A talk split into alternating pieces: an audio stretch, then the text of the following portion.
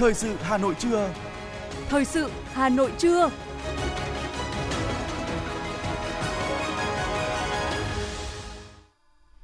Thanh Hiền và Quang Huy xin được đồng hành cùng quý thính giả trong 30 phút của chương trình Thời sự trưa nay, thứ năm ngày 27 tháng 10. Những nội dung chính sẽ được đề cập đến trong chương trình. Hôm nay, Quốc hội thảo luận kế hoạch phát triển kinh tế xã hội năm 2023. Ngân hàng nhà nước hút gần 139.000 tỷ đồng, tỷ giá đô la Mỹ trên đồng Việt Nam hạ nhiệt. Cả nước thiếu hơn 106.000 giáo viên. Phần tin thế giới có những tin chính, Bộ Ngoại giao Mỹ cảnh báo hậu quả nếu Triều Tiên thử hạt nhân. Bước đi cần thiết của Nga khi áp dụng thiết quân luật ở 4 khu vực mới sắp nhập. Sau đây là nội dung chi tiết. Thưa quý vị các bạn, hôm nay tiếp tục chương trình kỳ họp thứ tư Quốc hội dành thời gian cả ngày để thảo luận ở hội trường về kết quả thực hiện kế hoạch phát triển kinh tế xã hội năm 2022, dự kiến kế hoạch phát triển kinh tế xã hội năm 2023. Bên cạnh thảo luận ở hội trường về kết quả thực hiện kế hoạch phát triển kinh tế xã hội năm 2022, dự kiến kế hoạch phát triển kinh tế xã hội năm 2023, Quốc hội cũng thảo luận về tình hình thực hiện ngân sách nhà nước năm 2022, dự toán ngân sách nhà nước, kế hoạch đầu tư công vốn ngân sách nhà nước, phương án phân bổ ngân sách trung ương năm 2023, trong đó có kế hoạch tài chính ngân sách nhà nước 3 năm 2023-2025 tình hình thực hiện kế hoạch tài chính năm 2022, dự kiến kế hoạch tài chính năm 2023 của các quỹ tài chính nhà nước ngoài ngân sách do Trung ương quản lý. Trong quá trình thảo luận, thành viên chính phủ phát biểu giải trình làm rõ một số vấn đề đại biểu Quốc hội nêu. Phiên thảo luận được truyền hình phát thanh trực tiếp để cử tri và nhân dân cả nước theo dõi. Ngân hàng Nhà nước tiếp tục hút mạnh tiền phiên thứ bảy liên tiếp và rút ra 138.840 tỷ đồng từ hệ thống ngân hàng, đồng thời tăng lãi suất điều hành, tỷ giá đô la Mỹ trên Việt Nam đồng hạ nhiệt. Trong phiên giao dịch ngày 26 tháng 10, Ngân hàng Nhà nước hút về gần 30.000 tỷ đồng từ 11 trong tổng số 11 ngân hàng tham gia đấu thầu tín phiếu, với lãi suất ổn định ở mức 6% một năm. Đây là phiên hút mạnh tiền về thứ bảy liên tiếp. Trong 7 phiên qua, từ 18 tháng 10 cho tới 26 tháng 10, Ngân hàng Nhà nước đã hút tổng cộng hơn 169.297 tỷ đồng. Trong cùng khoảng thời gian này, Ngân hàng Nhà nước đã bơm tiền cho một số ngân hàng thương mại với tổng lượng tiền gần 30.460 tỷ đồng, trong các phiên từ 24 đến 26 tháng 10, Ngân hàng Nhà nước bơm tiền ra cho các ngân hàng với lãi suất cũng ổn định ở mức 6% một năm. Số liệu thống kê sơ bộ của Tổng cục Hải quan cho thấy tổng trị giá xuất nhập khẩu hàng hóa của Việt Nam trong nửa đầu tháng 10 năm 2022 từ ngày mùng 1 đến ngày 15 đạt 27,75 tỷ đô la Mỹ, giảm 12,6%, tương ứng giảm 4 tỷ đô la Mỹ so với nửa cuối tháng 9 năm 2022. Kết quả đạt được trong nửa đầu tháng 10 đã đưa tổng trị giá xuất nhập khẩu của cả nước đến hết ngày 15 tháng 10 đạt 585,4 tỷ đô la Mỹ, tăng 14,5% so với cùng kỳ năm ngoái. Trong đó, tổng trị giá xuất khẩu đạt 296,3 tỷ đô la Mỹ, tăng 16,7% so với cùng kỳ năm 2021 tổng trị giá nhập khẩu đạt gần 289,1 tỷ đô la Mỹ, tăng 12,7%. Tổng trị giá xuất nhập khẩu của doanh nghiệp có vốn đầu tư trực tiếp nước ngoài đạt 407,21 tỷ đô la Mỹ, tăng 14,9%, tương ứng tăng 52,92 tỷ đô la Mỹ so với cùng kỳ năm 2021 trị giá xuất nhập khẩu của khối doanh nghiệp trong nước là 178,23 tỷ đô la Mỹ, tăng 13,4%, tương ứng tăng 21,06 tỷ đô la Mỹ. Trong nửa đầu tháng 10 năm 2022, cán cân thương mại hàng hóa thặng dư 466 triệu đô la Mỹ, Tính từ đầu năm đến hết ngày 15 tháng 10, cán cân thương mại hàng hóa thặng dư 7,2 tỷ đô la Mỹ. Ngay từ đầu năm nay, Bộ Xây dựng đã tập trung chỉ đạo triển khai các nhiệm vụ lớn có trọng tâm trọng điểm nhằm tạo chuyển biến tích cực, hoàn thành các mục tiêu phát triển kinh tế xã hội được giao. Tốc độ tăng trưởng của ngành xây dựng ước đạt 5 đến 5,6% so với cùng kỳ năm 2021. Tỷ lệ đô thị hóa toàn quốc ước đạt 41,5%. Diện tích bình quân nhà ở toàn quốc đạt khoảng 25,5 m2 sàn một người, tăng 0,5 mét vuông sàn một người so với năm 2021. Tỷ lệ lập quy hoạch chung đô thị đạt 100% đối với các thành phố, thị xã, thị trấn, thực hiện nghị quyết số 11 của Chính phủ về chương trình phục hồi và phát triển kinh tế xã hội, Bộ Xây dựng đã thành lập tổ công tác liên ngành, chủ động làm việc với các địa phương để thúc đẩy hỗ trợ phát triển nhà ở xã hội, nhà ở công nhân, xây dựng lại chung cư cũ đồng thời phối hợp với Ngân hàng Nhà nước, Ngân hàng Chính sách Xã hội hướng dẫn cho vay hỗ trợ phát triển nhà ở xã hội, trong 9 tháng năm nay, các địa phương đã khởi công 17 dự án nhà ở xã hội, nhà ở cho công nhân với tổng số 31.230 căn hộ. Tính đến hết tháng 9 năm 2022, chương trình hỗ trợ doanh nghiệp nhỏ và vừa chuyển đổi số của Bộ Thông tin và Truyền thông đã tiếp cận được khoảng 490.000 doanh nghiệp nhỏ và vừa, chiếm 61% tổng số doanh nghiệp trên cả nước, đạt mức tăng trưởng trung bình 20% một tháng hơn 62.000 doanh nghiệp nhỏ và vừa lựa chọn sử dụng nền tảng trong chương trình hỗ trợ doanh nghiệp nhỏ và vừa chuyển đổi số, tăng trung bình 15% hàng tháng. Trong số 9 nhóm nền tảng xuất sắc của chương trình hỗ trợ doanh nghiệp nhỏ và vừa chuyển đổi số, nền tảng quản trị tổng thể doanh nghiệp được các doanh nghiệp triển khai sử dụng nhiều. Các doanh nghiệp nhỏ và vừa sử dụng nền tảng số không cần đầu tư vận hành mà chỉ cần trả tiền theo thuê bao hàng tháng, vừa đơn giản vừa đảm bảo an toàn thông tin. Do vậy, đến hết tháng 9 năm 2022, tổng số doanh nghiệp nhỏ và vừa sử dụng các nền tảng của chương trình hỗ trợ doanh nghiệp nhỏ và vừa chuyển đổi số đã đạt trên 62.000 doanh nghiệp, chiếm 13% tổng số lượng doanh nghiệp nhỏ và vừa tiếp cận chương trình, tốc độ tăng trưởng trung bình hàng tháng khoảng 15%.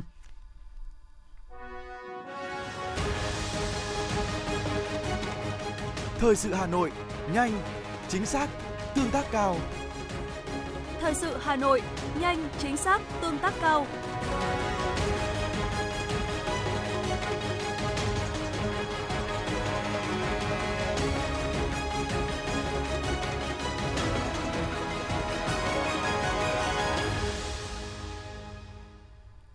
Thưa quý vị và các bạn, Hội đồng Lý luận phê bình văn học nghệ thuật Trung ương vừa tổ chức kỳ họp thứ nhất nhiệm kỳ 2021-2026 nhằm đánh giá kết quả thực hiện chương trình công tác từ đầu năm đến nay và triển khai các công việc còn lại của năm 2022, đồng thời góp ý cho dự thảo chương trình toàn khóa và quy chế hoạt động hội đồng nhiệm kỳ 2021-2026.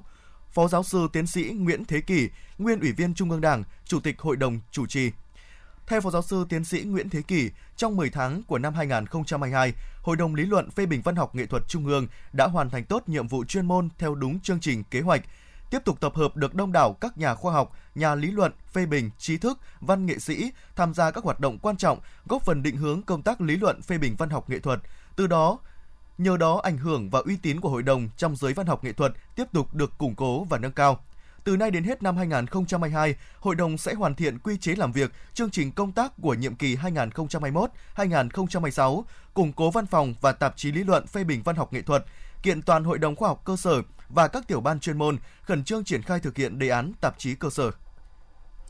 Lễ khai mạc Olympic vật lý sinh viên toàn quốc năm 2022 do Bộ Giáo dục và Đào tạo, Hội vật lý Việt Nam tổ chức đã diễn ra tại Hà Nội diễn ra từ ngày 26 đến ngày 29 tháng 10. Hơn 200 thí sinh của gần 40 đội sẽ tham gia 3 phần thi, trắc nghiệm, giải bài tập và thực nghiệm. Trải qua 24 năm, cuộc thi đã tạo nên một sân chơi lành mạnh và bổ ích cho sinh viên về môn vật lý, góp phần thúc đẩy nâng cao chất lượng dạy và học môn vật lý tại các trường đại học, học viện trong cả nước – Ngoài tìm kiếm phát hiện tài năng trẻ trong lĩnh vực vật lý, thì cuộc thi cũng giúp các em sinh viên có điều kiện giao lưu, trao đổi, chia sẻ sự đam mê học tập và nghiên cứu của mình với môn học này. Cùng với đó, cuộc thi cũng có sự tham gia của các thầy cô, các nhà khoa học đến từ mọi miền đất nước, nhờ đó sẽ khuyến khích động viên sinh viên tiếp tục lựa chọn và theo đuổi ngành khoa học cơ bản này để đảm bảo nguồn nhân lực chất lượng cao, đóng góp cho sự phát triển của ngành vật lý và nhiều ngành khoa học công nghệ và kỹ thuật quan trọng khác của đất nước trong tương lai. Theo thông tin được đại diện Bộ Giáo dục Đào tạo đưa ra tại hội thảo bố trí giáo viên và xây dựng kế hoạch giáo dục nhà trường thực hiện chương trình giáo dục phổ thông 2018 tổ chức trực tuyến với 63 tỉnh thành trên cả nước, hiện cả nước thiếu hơn 106.000 giáo viên và cấp học. Trong đó, bậc mầm non thiếu nhiều nhất với 44.000 giáo viên, kế đến là bậc tiểu học thiếu gần 33.000 giáo viên, bậc trung học cơ sở thiếu trên 18.000 và bậc trung học phổ thông thiếu gần 12.000 giáo viên. Nguyên nhân được Bộ Giáo dục Đào tạo xác định là từ năm 2015 trở về trước, nhiều địa phương có tỷ lệ giáo viên trên lớp thấp do chỉ tiêu biên chế được giao chưa đủ định mức. Bậc tiểu học triển khai chương trình dạy học một buổi một ngày nên giao biên chế 1,2 giáo viên một lớp. Từ năm 2015 đến nay, thực hiện chủ trương dạy học 2 buổi một ngày ở cấp tiểu học, định mức lên 1,5 giáo viên một lớp nhưng biên chế giáo dục không tăng thêm. Trong khi đó, số lượng học sinh tăng đều hàng năm, đặc biệt ở các thành phố lớn tập trung nhiều khu công nghiệp, khu chế xuất như ở Hà Nội, thành phố Hồ Chí Minh, Bình Dương, Đồng Nai. Bên cạnh đó, chính sách tuyển dụng và thu nhập chưa tương xứng nên khó thu hút nguồn tuyển ở những môn đặc thù như tiếng Anh, tin học. Thưa quý vị các bạn, để khơi dậy tinh thần khởi nghiệp, sáng tạo trong sinh viên, Học viện Phụ nữ Việt Nam đã tổ chức vòng chung kết học viện cuộc thi Ý tưởng khởi nghiệp sáng tạo qua cuộc thi sẽ lựa chọn ra các ý tưởng có giá trị thực tiễn để tham gia cuộc thi ý tưởng khởi nghiệp sáng tạo toàn quốc tới đây vốn là sinh viên khoa quản trị kinh doanh của Học viện Phụ nữ Việt Nam, với mong muốn thử sức mình, rèn luyện các kỹ năng khởi nghiệp, tạo dựng ý tưởng và biến ý tưởng thành hiện thực. Bạn Phạm Thị Ánh Hồng cũng đã đăng ký tham gia cuộc thi khởi nghiệp sáng tạo cho nữ sinh viên do Học viện Phụ nữ Việt Nam tổ chức và đã đoạt giải nhất của cuộc thi năm vừa qua. Điều này là một trải nghiệm quý giá giúp bạn vững tin trên hành trình học tập và khởi nghiệp trong tương lai. Bạn Phạm Thị Ánh Hồng, sinh viên đoạt giải cuộc thi khởi nghiệp sáng tạo cho sinh viên, chia sẻ. Em nhận thấy là phải vượt qua được cái rào cản tâm lý của bản thân à, lúc có ý tưởng. Ừ, em nhận được rất nhiều ý tưởng à, ý kiến trái chiều từ mọi người. À, mọi người thường bảo là không được đâu ý tưởng này không được. À, có vấn đề này thì bạn giải quyết như thế nào? À, em đã có đôi lúc muốn từ bỏ nhưng mà à, nhận được sự động viên của mọi người thì em ừ, đã uh, nhìn thấy nghĩ rằng là mình phải ờ, lúc đấy mình phải biết lắng nghe. Ờ, mọi người đang nói những vấn đề của ý tưởng mà tại sao mình lại phải từ bỏ. Mình từ đấy thì mình uh, rút ra được ừ, tìm cách tìm ra nguyên nhân và giải quyết được cái vấn đề của mọi người đang nói. Uh, từ đó thì ý tưởng mình sẽ được hoàn thiện hơn và uh, sẽ thành công hơn. Tiếp nối thành công của cuộc thi ý tưởng khởi nghiệp sáng tạo dành cho nữ sinh viên năm 2021, sang năm 2022, Học viện Phụ nữ Việt Nam tiếp tục tổ chức cuộc thi ý tưởng khởi nghiệp sáng tạo trong sinh viên nhà trường. Cuộc thi ý tưởng khởi nghiệp sáng tạo được triển khai trong khuôn khổ đề án 939 hỗ trợ phụ nữ khởi nghiệp của Trung ương Hội Liên hiệp Phụ nữ Việt Nam. Sau những nỗ lực của tất cả các đội thì đã có 3 đội thi xuất sắc nhất có mặt tại vòng chung kết. Ý tưởng khởi nghiệp sáng tạo năm 2022 cấp học viện với các đề tài mô hình hợp tác xã Decorative Tree, vải handmade Spirit Hop và đồ trang trí nội thất bằng mây tre. Qua cuộc thi, đã các đội sẽ trình bày ý tưởng sáng tạo và có sự phản biện của các đội thi. Ban giám khảo sẽ chấm điểm và lựa chọn ra mô hình xuất sắc nhất. Qua hội thi nhằm khuyến khích và phát triển tư duy sáng tạo, tính năng động, dám nghĩ, dám làm và qua đó tạo nguồn cảm hứng, đam mê kinh doanh cho nữ sinh viên. Tham gia cuộc thi sẽ tạo điều kiện cho nữ sinh viên được gặp gỡ, giao lưu với doanh nhân và nhà đầu tư tiềm năng, hỗ trợ kế hoạch khởi nghiệp của nữ sinh viên ngay trên ghế nhà trường. Phó giáo sư tiến sĩ Trần Quang Tiến, Giám đốc Học viện Phụ nữ Việt Nam cho biết. Đây là một cái sân chơi thực sự có ý nghĩa đối với các bạn nữ sinh viên và tất nhiên là có thể bao gồm cả các bạn sinh viên nam. À, trong cái cuộc thi này thì ờ, chúng tôi khuyến khích các bạn nữ sinh à, ở tất cả các ngành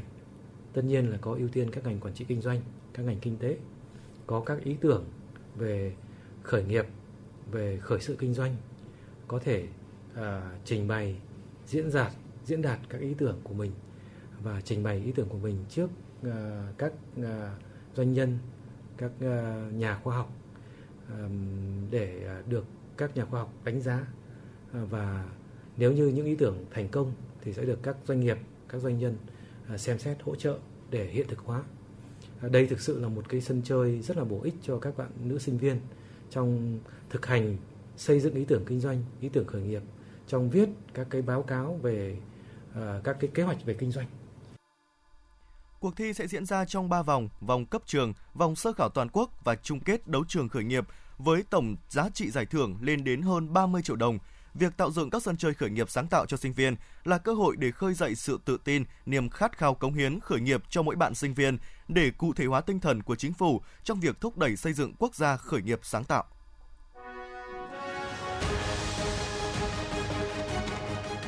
FM 90 cập nhật trên mọi cung đường. FM 90 cập nhật trên mọi cung đường.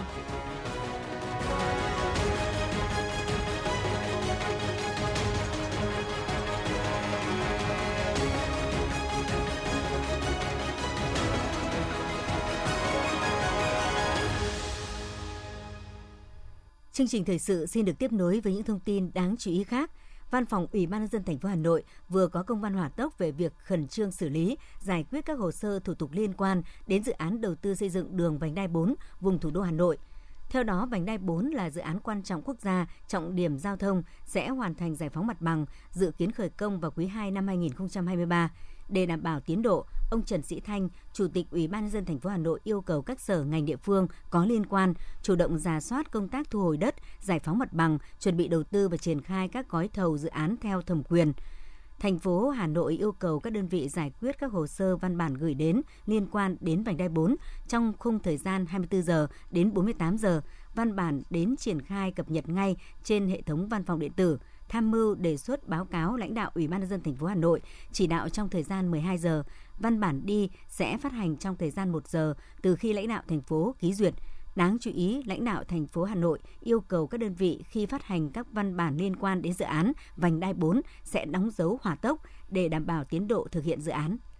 Theo Cục An toàn Lao động, Bộ Lao động Thương binh và Xã hội, việc nghỉ Tết Dương lịch 2023 thực hiện theo đúng quy định tại Luật Lao động 2019. Do ngày 1 tháng 1 năm 2023 vào Chủ nhật, người lao động sẽ được nghỉ bù vào ngày 2 tháng 1 năm 2023, tùy theo lịch làm việc của mỗi đơn vị. Người lao động sẽ được nghỉ từ 2 đến 3 ngày. Cụ thể, năm 2023 vì ngày 1 tháng 1 rơi vào ngày Chủ nhật trong tuần, Do đó, người lao động sẽ được sắp xếp nghỉ bù theo quy định tại khoản 3, điều 111 Bộ luật Lao động 2019. Nếu ngày nghỉ hàng tuần trùng với ngày nghỉ lễ Tết, quy định tại khoản 1, điều 112 của bộ luật này, thì người lao động được nghỉ bù ngày nghỉ hàng tuần vào ngày làm việc kế tiếp.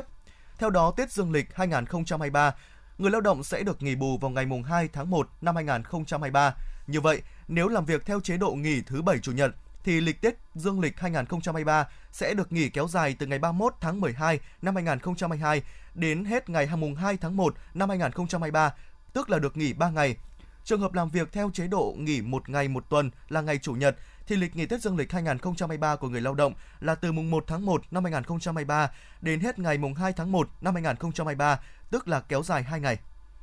Ủy ban nhân dân thành phố Hà Nội vừa có văn công văn yêu cầu các đơn vị liên quan thực hiện tổng ra soát, kiểm tra nâng cao hiệu quả công tác quản lý nhà nước về phòng cháy chữa cháy và cứu nạn cứu hộ trên địa bàn thành phố. Theo đó, Ủy ban nhân dân thành phố Hà Nội yêu cầu công an thành phố tổ chức giả soát, kiểm tra an toàn về phòng cháy chữa cháy và cứu nạn cứu hộ đối với 100% cơ sở thuộc diện quản lý nhà nước về phòng cháy chữa cháy theo chỉ đạo của Bộ Công an từ ngày 15 tháng 10 đến ngày 15 tháng 12 năm 2022 trong đó tập trung kiểm tra kỹ các cơ sở kinh doanh có điều kiện về an ninh trật tự, cơ sở có quy mô lớn, tập trung đông người, có tính chất nguy hiểm cháy nổ cao như khách sạn, nhà trọ, cơ sở kinh doanh karaoke, quán bar, vũ trường, chung cư, nhà cao tầng, chợ, trung tâm thương mại, nhà kho, xưởng sản xuất trên địa bàn thành phố. Phối hợp chặt chẽ với các cơ quan quản lý, xây dựng, văn hóa, ủy ban nhân dân các cấp khi xem xét thẩm duyệt thiết kế về phòng cháy chữa cháy, cấp giấy phép xây dựng, nghiệm thu về phòng cháy chữa cháy và nghiệm thu đưa công trình vào sử dụng, cấp giấy chứng nhận đủ điều kiện về an ninh trật tự, giấy phép kinh doanh phải đảm bảo các cơ sở đáp ứng đầy đủ các điều kiện an toàn về phòng cháy chữa cháy và cứu nạn cứu hộ an ninh trật tự. Thưa quý vị, Cục Đăng kiểm Việt Nam vừa có văn bản gửi các đơn vị đăng kiểm trên cả nước về việc đảm bảo chất lượng an toàn kỹ thuật và bảo vệ môi trường, phương tiện giao thông vận tải và phòng chống nhũng nhiễu tiêu cực trong công tác kiểm định phương tiện giao thông vận tải. Cụ thể, Cơ quan này yêu cầu lãnh đạo đăng kiểm viên, nhân viên nghiệp vụ trong các đơn vị đăng kiểm tiếp tục thực hiện nghiêm các chỉ đạo của chính phủ và Bộ Giao thông Vận tải về việc đảm bảo chất lượng an toàn kỹ thuật và bảo vệ môi trường phương tiện giao thông vận tải. Công tác phòng chống hiện tượng nhũng nhiễu tiêu cực trong lĩnh vực kiểm định, siết chặt hơn nữa việc thực hiện đạo đức, trách nhiệm, kỷ luật, kỷ cương, quy trình, quy định trong hoạt động kiểm định. Đồng thời, thực hiện việc kiểm định đúng tiêu chuẩn, quy chuẩn kỹ thuật, kiên quyết không cấp giấy chứng nhận cho những phương tiện không đủ tiêu chuẩn tham gia giao thông khi kiểm định phương tiện, đơn vị phải kiểm tra đầy đủ các hạng mục kiểm tra theo quy định, không được kết luận và thông báo cho khách hàng về phương tiện không đạt tiêu chuẩn khi chưa thực hiện kiểm tra đầy đủ các hạng mục theo quy trình quy định. Đối với trường hợp phương tiện không đạt tiêu chuẩn, lãnh đạo đơn vị có trách nhiệm phân công cán bộ có trình độ giải thích rõ ràng, đầy đủ và hướng dẫn khách hàng sửa chữa khắc phục để kiểm định lại. Đường sắt bắt đầu giảm giá vé tàu nguyên toa, nguyên khoang và nhiều chương trình giảm giá đến hết năm nay trên các tuyến. Cụ thể, công ty cổ phần vận tải đường sắt Hà Nội cho biết sẽ áp dụng ưu đãi giảm giá vé tàu nguyên toa, nguyên khoang đối với các đoàn tàu chạy từ ngày mùng 1 tháng 11 đến ngày 28 tháng 12. Theo đó, tùy khoang sẽ được giảm giá từ 10 đến 15% giá vé. Tại khu vực phía Nam, công ty cổ phần tải vận tải đường sắt Sài Gòn cho biết trong tháng 11 sẽ triển khai chương trình giảm 30% cho trên 4.000 vé đối với hành khách đi trên các đoàn tàu do đơn vị quản lý ngày 25 tháng 10, đường sắt sẽ chính thức mở bán rộng rãi vé tàu Tết qua các cửa vé tại các ga, đại lý bán vé, qua website, điện thoại và các ứng dụng trên thiết bị di động. Trong 10 ngày đầu mở bán vé tàu Tết, đường sắt vẫn áp dụng mức giảm từ 5 đến 10% giá vé tùy từng cung chặng và thời gian đi tàu. Thưa quý vị, Trung tâm Thông tin Tổng cục Du lịch Bộ Văn hóa Thể thao và Du lịch thông tin món phở tinh hoa ẩm thực Việt Nam vừa được chuyên trang ẩm thực nổi tiếng Taster Tetler đưa vào danh sách 100 món ăn ngon và nổi tiếng nhất thế giới. Taster Tetler nhận định Phở là món ăn truyền thống của Việt Nam, cũng là một món ăn quốc dân, món ăn đường phố thể hiện phong cách sống của người Việt. Món ăn hấp dẫn bởi sự cầu kỳ trong công thức nấu và hương vị độc đáo, nhưng vẫn đem lại cảm giác đơn giản, tao nhã. Trước đó, món phở cũng được rất nhiều chuyên trang du lịch nổi tiếng đánh giá cao, như CNN bình chọn phở Việt Nam nằm trong danh sách 30 món ăn ngon nhất toàn cầu vào năm 2018. Trang Business Insider cũng từng đưa ra danh sách 40 món ăn ngon của thế giới mà chúng ta nên thử một lần trong đời, trong đó có phở. Ngày hôm nay, đội tuần tra kiểm soát giao thông đường bộ cao tốc số 1 Phòng hướng dẫn tuần tra kiểm soát giao thông đường bộ đội 1, Cục Cảnh sát Giao thông cho biết đã xử lý tài xế ô tô đi ngược chiều trên cao tốc nội bài Lào Cai. Cụ thể, ngày 24 tháng 10, đội 1 tiếp nhận thông tin phản ánh về việc xe ô tô con đi ngược chiều trên cao tốc nội bài Lào Cai hướng Hà Nội đi Lào Cai. Bằng các biện pháp nghiệp vụ, đội 1 xác minh được phương tiện trên mang biển số 22A 014.4X do ông Lê Tờ sinh năm 1967, trú tại Đoan Hùng, Phú Thọ là người điều khiển. Tại cơ quan công an, ông Tờ khai khoảng 17 giờ ngày 24 tháng 10 khi đang đi trên đường cao tốc Nội Bài Lào Cai đến IC7 km 49 do không biết đường nên vô tình chạy ngược chiều một đoạn. Sau khi phát hiện đi ngược chiều, tài xế lùi xe để chạy lại đúng chiều đường. Đội 1 đã lập biên bản vi phạm hành chính đối với ông T với lỗi vi phạm điều khiển xe đi ngược chiều trên đường cao tốc với lỗi vi phạm trên, ông T sẽ bị phạt số tiền 17 triệu đồng, tước giấy phép lái xe 6 tháng. Thưa quý vị và các bạn, nhằm nâng cao nhận thức ý thức khi tham gia giao thông cho học sinh, đội cảnh sát giao thông công an quận Nam Từ Liêm phối hợp với công ty Honda Hồng Hạnh tuyên truyền cho trên 1.800 học sinh và cán bộ giáo viên về luật an toàn giao thông đường bộ. Hơn 1.800 giáo viên và học sinh của trường tiểu học Phú Đô, quận Nam Từ Liêm, Hà Nội được lắng nghe cán bộ của đội cảnh sát giao thông trật tự, công an quận tuyên truyền về việc đội mũ bảo hiểm khi được phụ huynh đưa đón, các biển báo giao thông cùng những nội dung cơ bản của luật giao thông đường bộ và cách phòng tránh tai nạn giao thông. Với hình thức tuyên truyền, vừa phổ biến luật, vừa giao lưu trao đổi trả lời các câu hỏi có liên quan đến an toàn giao thông, nên các em học sinh rất hào hứng, ghi nhớ được những quy định khi tham gia giao thông. Em Mai Phương Thảo, lớp 5A5, trường tiểu học Phú Đô cho biết. Con được học về luật an toàn giao thông đường bộ ạ. Thì con cảm thấy như nào? Con thấy ờ, rất là vui và hào hứng. À, ờ, thì ờ, con sẽ được nói với bố mẹ là phải cẩn thận hơn đi đi qua ngã ba, ngã tư. Bởi vì ở chỗ đó có rất là nhiều xe và bình thường có nhiều tai nạn giao thông ạ. Ông Đoàn Văn Huân, hướng dẫn viên lái xe an toàn của công ty Honda Hồng Hạnh cho biết, không chỉ mang đến cho khách hàng các sản phẩm xe Honda, mà công ty còn có trách nhiệm tuyên truyền, hướng dẫn người mua xe sử dụng xe an toàn hiệu quả. Với hoạt động tuyên truyền luật an toàn giao thông tại các trường học là một hoạt động thường niên, qua đó, công ty mong muốn lan tỏa văn hóa giao thông. À, công ty Honda Hồng Hạnh là một trong những công ty mà có nhiều năm kinh nghiệm về kinh doanh về mặt hàng mô tô xe máy Thế ngoài cái ờ, việc mà tung lên thị trường những cái sản phẩm mà đảm bảo chất lượng cũng như cái, cái kiểu dáng đẹp thì công ty Honda Hồng Hạnh còn hướng đến cái sự an toàn của khách hàng. Và trong nhiều năm qua thì công ty Honda Hồng Hạnh đã kết hợp với rất nhiều những ủy ban, những công ty, những ban ngành ví dụ như là bên công an, bên các trường học, thế là hướng dẫn tuyên truyền cho tất cả những cái uh, khách hàng từ người trưởng thành cho đến các bạn sinh viên, học sinh cấp bậc tiểu học trở lên. Đấy. Và đây là một trong những cái chương trình mà Hồng Hạnh thường xuyên tổ chức kết hợp với các đơn vị khác với cái mục đích là uh, để cho khách hàng vừa có những cái sản phẩm đảm bảo chất lượng tham gia giao thông an toàn và cùng nhau hướng đến một cái sự xây dựng một cái xã hội thật sự an toàn giao thông tại Việt Nam. Cô giáo Nguyễn Thị Lan Phương, hiệu trưởng trường tiểu học Phú Đô, quận Nam Từ Liêm chia sẻ, chương trình đã giúp cho tập thể giáo viên, học sinh của nhà trường nâng cao hiểu biết, ý thức trách nhiệm trong việc chấp hành các quy định của pháp luật về trật tự an toàn giao thông và xây dựng văn hóa giao thông trong trường học. Qua đó, mỗi em học sinh sẽ trở thành tuyên truyền viên tích cực tới gia đình và cộng đồng trong việc chấp hành các quy định của pháp luật về bảo đảm trật tự an toàn giao thông, góp phần phòng ngừa tai nạn giao thông. Thì à, ngay từ đầu năm học ạ, trường cũng đã có một cái kế hoạch rất là chi tiết về việc à, triển khai an toàn giao thông trong nhà trường đối với cán bộ giáo viên, nhân viên và học sinh. Bởi vì đặc thù là trường tiểu học Phú Đô là có một cái à, vị trí là ở trung tâm quận và cái lưu lượng giao thông xung quanh rất là đông trường xung quanh trường có thể nói xung quanh trường là các đường ba bốn mặt đường luôn thế do đó mà cái việc mà công tác đảm bảo an toàn giao thông cho mọi người thì trường cũng đã rất là quan tâm. Từ nhiều năm nay, đội cảnh sát giao thông công an quận Nam Từ Liêm đã chủ động xây dựng kế hoạch phối hợp với các đơn vị trường học triển khai các buổi tuyên truyền, phổ biến pháp luật về giao thông cho học sinh. Nội dung tuyên truyền thường được biên soạn ngắn gọn, dễ hiểu, phù hợp với từng lứa tuổi học sinh, giúp các em dễ dàng tiếp cận. Về hình thức tuyên truyền được thực hiện lồng ghép thông qua các hoạt động trải nghiệm giữa giờ, ngoại khóa hay là tại các giờ chào cờ vào sáng thứ hai hàng tuần.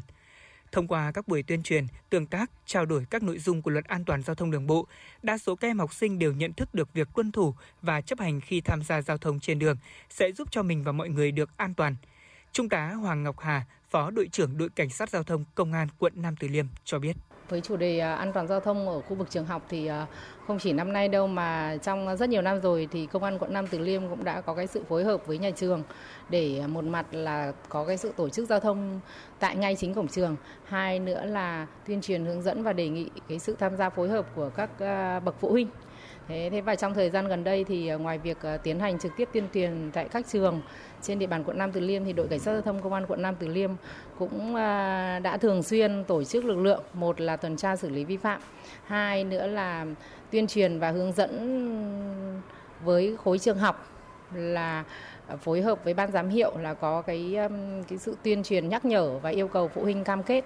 chấp hành nghiêm chỉnh các quy định của luật giao thông trong cái việc là đưa đón con tại khu vực cổng trường. Chính vì thế mà theo đánh giá chủ quan của mình thì à, trật tự an toàn giao thông khu vực cổng trường tại địa bàn năm Từ Liêm là tương đối đảm bảo, giao thông được thuận lợi và an toàn. Với sự chủ động trong công tác tuyên truyền và phổ biến giáo dục pháp luật về trật tự an toàn giao thông bằng nhiều hình thức, nội dung phong phú, đa dạng, cán bộ cảnh sát, đội cảnh sát giao thông công an quận đã giúp cho các em học sinh trên địa bàn quận Nam Từ Liêm nâng cao ý thức khi tham gia giao thông đường bộ, đảm bảo an toàn cho bản thân mình và những người xung quanh.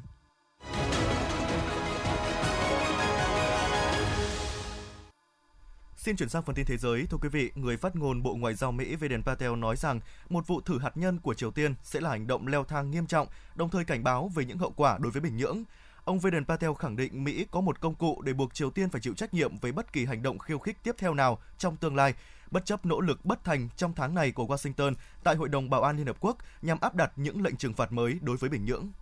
Chủ tịch Quốc hội Indonesia Bambang Satutio cho biết, kết thúc hội nghị quốc tế các chủ tịch quốc hội 15 thành viên quốc gia tổ chức hợp tác Hồi giáo đã thông qua tuyên bố ban dùng bao gồm 7 điểm, trong đó có việc thành lập Diễn đàn Quốc hội Thế giới. Diễn đàn được thành lập trên cơ sở đề xuất của nước chủ nhà Indonesia và một phần của Liên minh Nghị viện OIC với mục đích thiết lập trật tự thế giới trên cơ sở độc lập hòa bình lâu dài và công bằng xã hội. Việc Tổng thống Nga Putin mới đây đã ký xác lệnh về áp dụng thiết quân luật ở bốn khu vực mới sắp nhập gồm Donetsk, Lugan, Zaporizhia và Kherson được coi là kịp thời, cần thiết trong bối cảnh chiến sự ở đây vẫn hết sức căng thẳng. Theo chuyên gia quân sự Vasily Dendikin, thiết quân luật ngụ ý rằng mọi thứ sẽ được giao cho chính quyền quân sự. Tất nhiên, chính quyền dân sự vẫn sẽ làm được việc, vẫn sẽ làm việc ở đó, nhưng về mặt di chuyển của công dân, chế độ thông hành, lệnh giới nghiêm, mọi thứ sẽ được kiểm tra, kiểm soát, sẽ được quyết định bởi một quan chức quân đội cụ thể. Nếu cần thiết, người dân có thể được sơ tán khỏi vùng giới tuyến. Chủ tịch Ủy ban An ninh Quốc gia và Chính sách Đối ngoại thuộc Quốc hội Iran Vahid Zalazadeh cho rằng hơn 40 cơ quan ngoại giao nước này tại châu Âu đã bị tấn công bằng các loại vũ khí khác nhau thời gian gần đây. Hãng thông tấn Me dẫn lời ông Zalazadeh gọi những cuộc tấn công này là hành động khủng bố theo luật pháp tại châu Âu. Trong cuộc điện đàm mới đây, Tổng thống Thổ Nhĩ Kỳ Tayyip Erdogan đã nói với Thủ tướng Thụy Điển rằng cả hai nước có lợi ích chung trong việc ngăn chặn các tổ chức khủng bố phá hoại quan hệ song phương cũng như nỗ lực gia nhập Tổ chức Hiệp ước Bắc Đại Tây Dương NATO. Trên mạng xã hội Twitter, Thủ tướng Christensen mô tả cuộc điện đàm này là mang tính xây dựng và ông mong sớm đến thăm Ankara. Tuy nhiên, nhà lãnh đạo Thụy Điển không cung cấp bất kỳ thông tin chi tiết nào.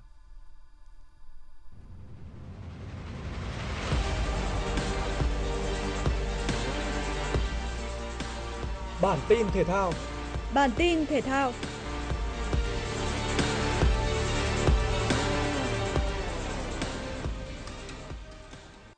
Tại vòng 12 giải Futsal vô địch quốc gia 2022, Hiếu Hoa Đà Nẵng tạo ra thế trận đôi công đầy hấp dẫn với Sài Gòn FC. Dù để Hoa Hiệp mở điểm trước cho Sài Gòn FC ở phút 12, nhưng chỉ một phút sau, chính Đức Ngọc đã gỡ hòa một đều cho đội Futsal Sông Hàn.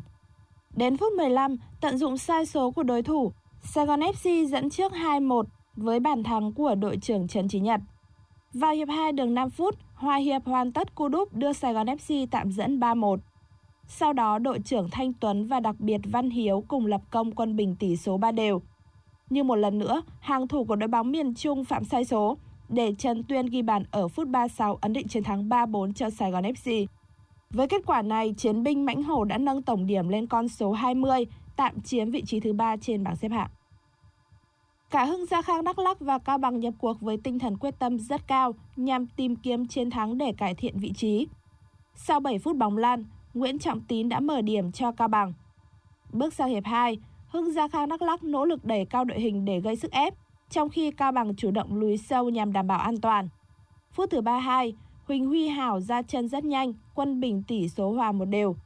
Kết quả này được giữ nguyên đến hết trận. Điều này khiến hai đội tiếp tục dậm chân ở vị trí cuối bảng cùng Tân Hiệp Hưng, đội đang nghỉ thi đấu ở vòng này. Dự báo thời tiết khu vực Hà Nội chiều và tối ngày 27 tháng 10, trung tâm thành phố Hà Nội, chiều nắng, tối không mưa, nhiệt độ từ 26 đến 31 độ C.